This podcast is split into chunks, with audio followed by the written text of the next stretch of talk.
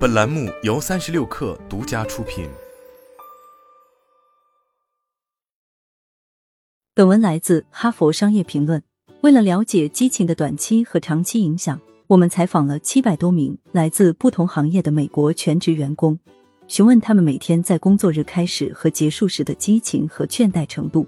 与之前的研究一致，员工们报告说，在他们对工作充满激情的时候，感觉没那么累；但在激情过后的第二天，员工们实际上会感到比平时更加疲惫。这是因为能量的提升使他们的工作看起来更加容易，因此他们投入了更多的时间和精力。但这也导致他们忽视了自己的需求，没有优先考虑进行休息和恢复，没有在工作结束后立马从工作状态中解脱出来。而是在反复思考工作。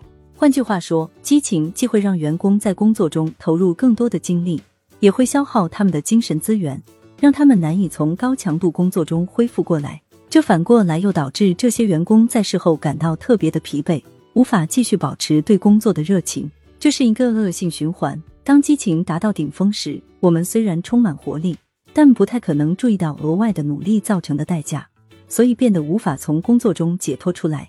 也就无法投入到休息中去。事实上，在一项针对科技公司员工的后续研究当中，我们发现那些自称特别有激情的员工，即使我们强制要求他们休息，他们都不太可能休息。从长远来看，他们很可能会出现倦怠心理。当然，回避激情并不是解决问题的办法。激情是员工幸福和组织成功的关键驱动力。但我们的研究表明。追求激情并不一定要付出如此沉重的代价。员工和管理者们可以采取一些措施，来防止激情转变成疲惫和倦怠。作为一名员工，重要的是要认识到，找到一份让你充满激情的工作只是第一步。随着时间的推移，保持这种激情需要在必要的时候停下来，休息一会，让自己恢复过来。所以，与其让激情控制你，不如你去控制自己的激情。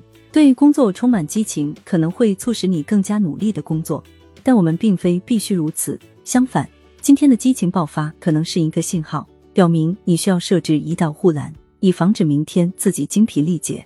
例如，在高强度的训练或比赛后，运动员优先考虑的就是恢复，如冰浴、涂抹面霜和按摩，来防止自己受伤，并确保长期的最佳表现。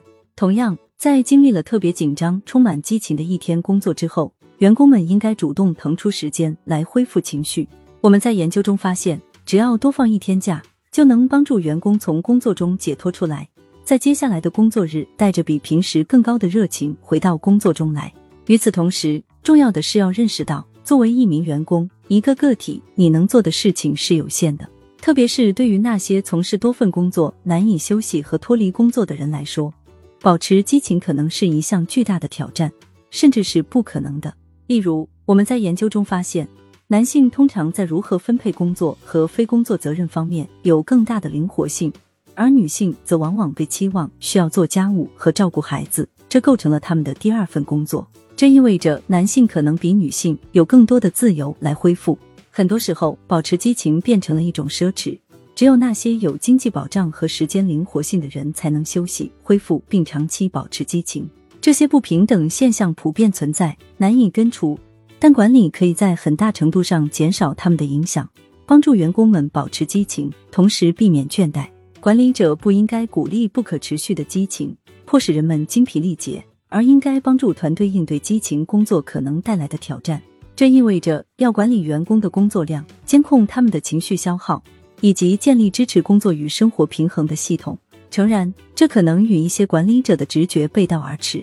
许多组织明确的将激情作为招聘标准，一些雇主甚至以员工的激情作为给他们分配额外工作的理由，最终加剧了员工的疲惫。但我们的研究表明，把激情放在首位不但是无效的，而且是有害的。相反，管理者应该采取一种更为长远的思维方式，不仅关注于培养当下的激情，还应该帮助员工长期保持这种激情。激情一词来自拉丁语 p a d y 意思是遭受。在德语中，激情这个词是 l e i d e n s h a f t 大致翻译为忍受苦难的能力。激情常常被认为是成就事业的关键。然而，这个词的起源表明，它可能包含着黑暗的一面。的确，激情会欺骗我们，耗尽我们的精力。忍受痛苦和困难的能力对我们的成功至关重要，但同样重要的是要认识到忍耐所付出的代价，并在激情耗尽之前采取措施保护自己和团队。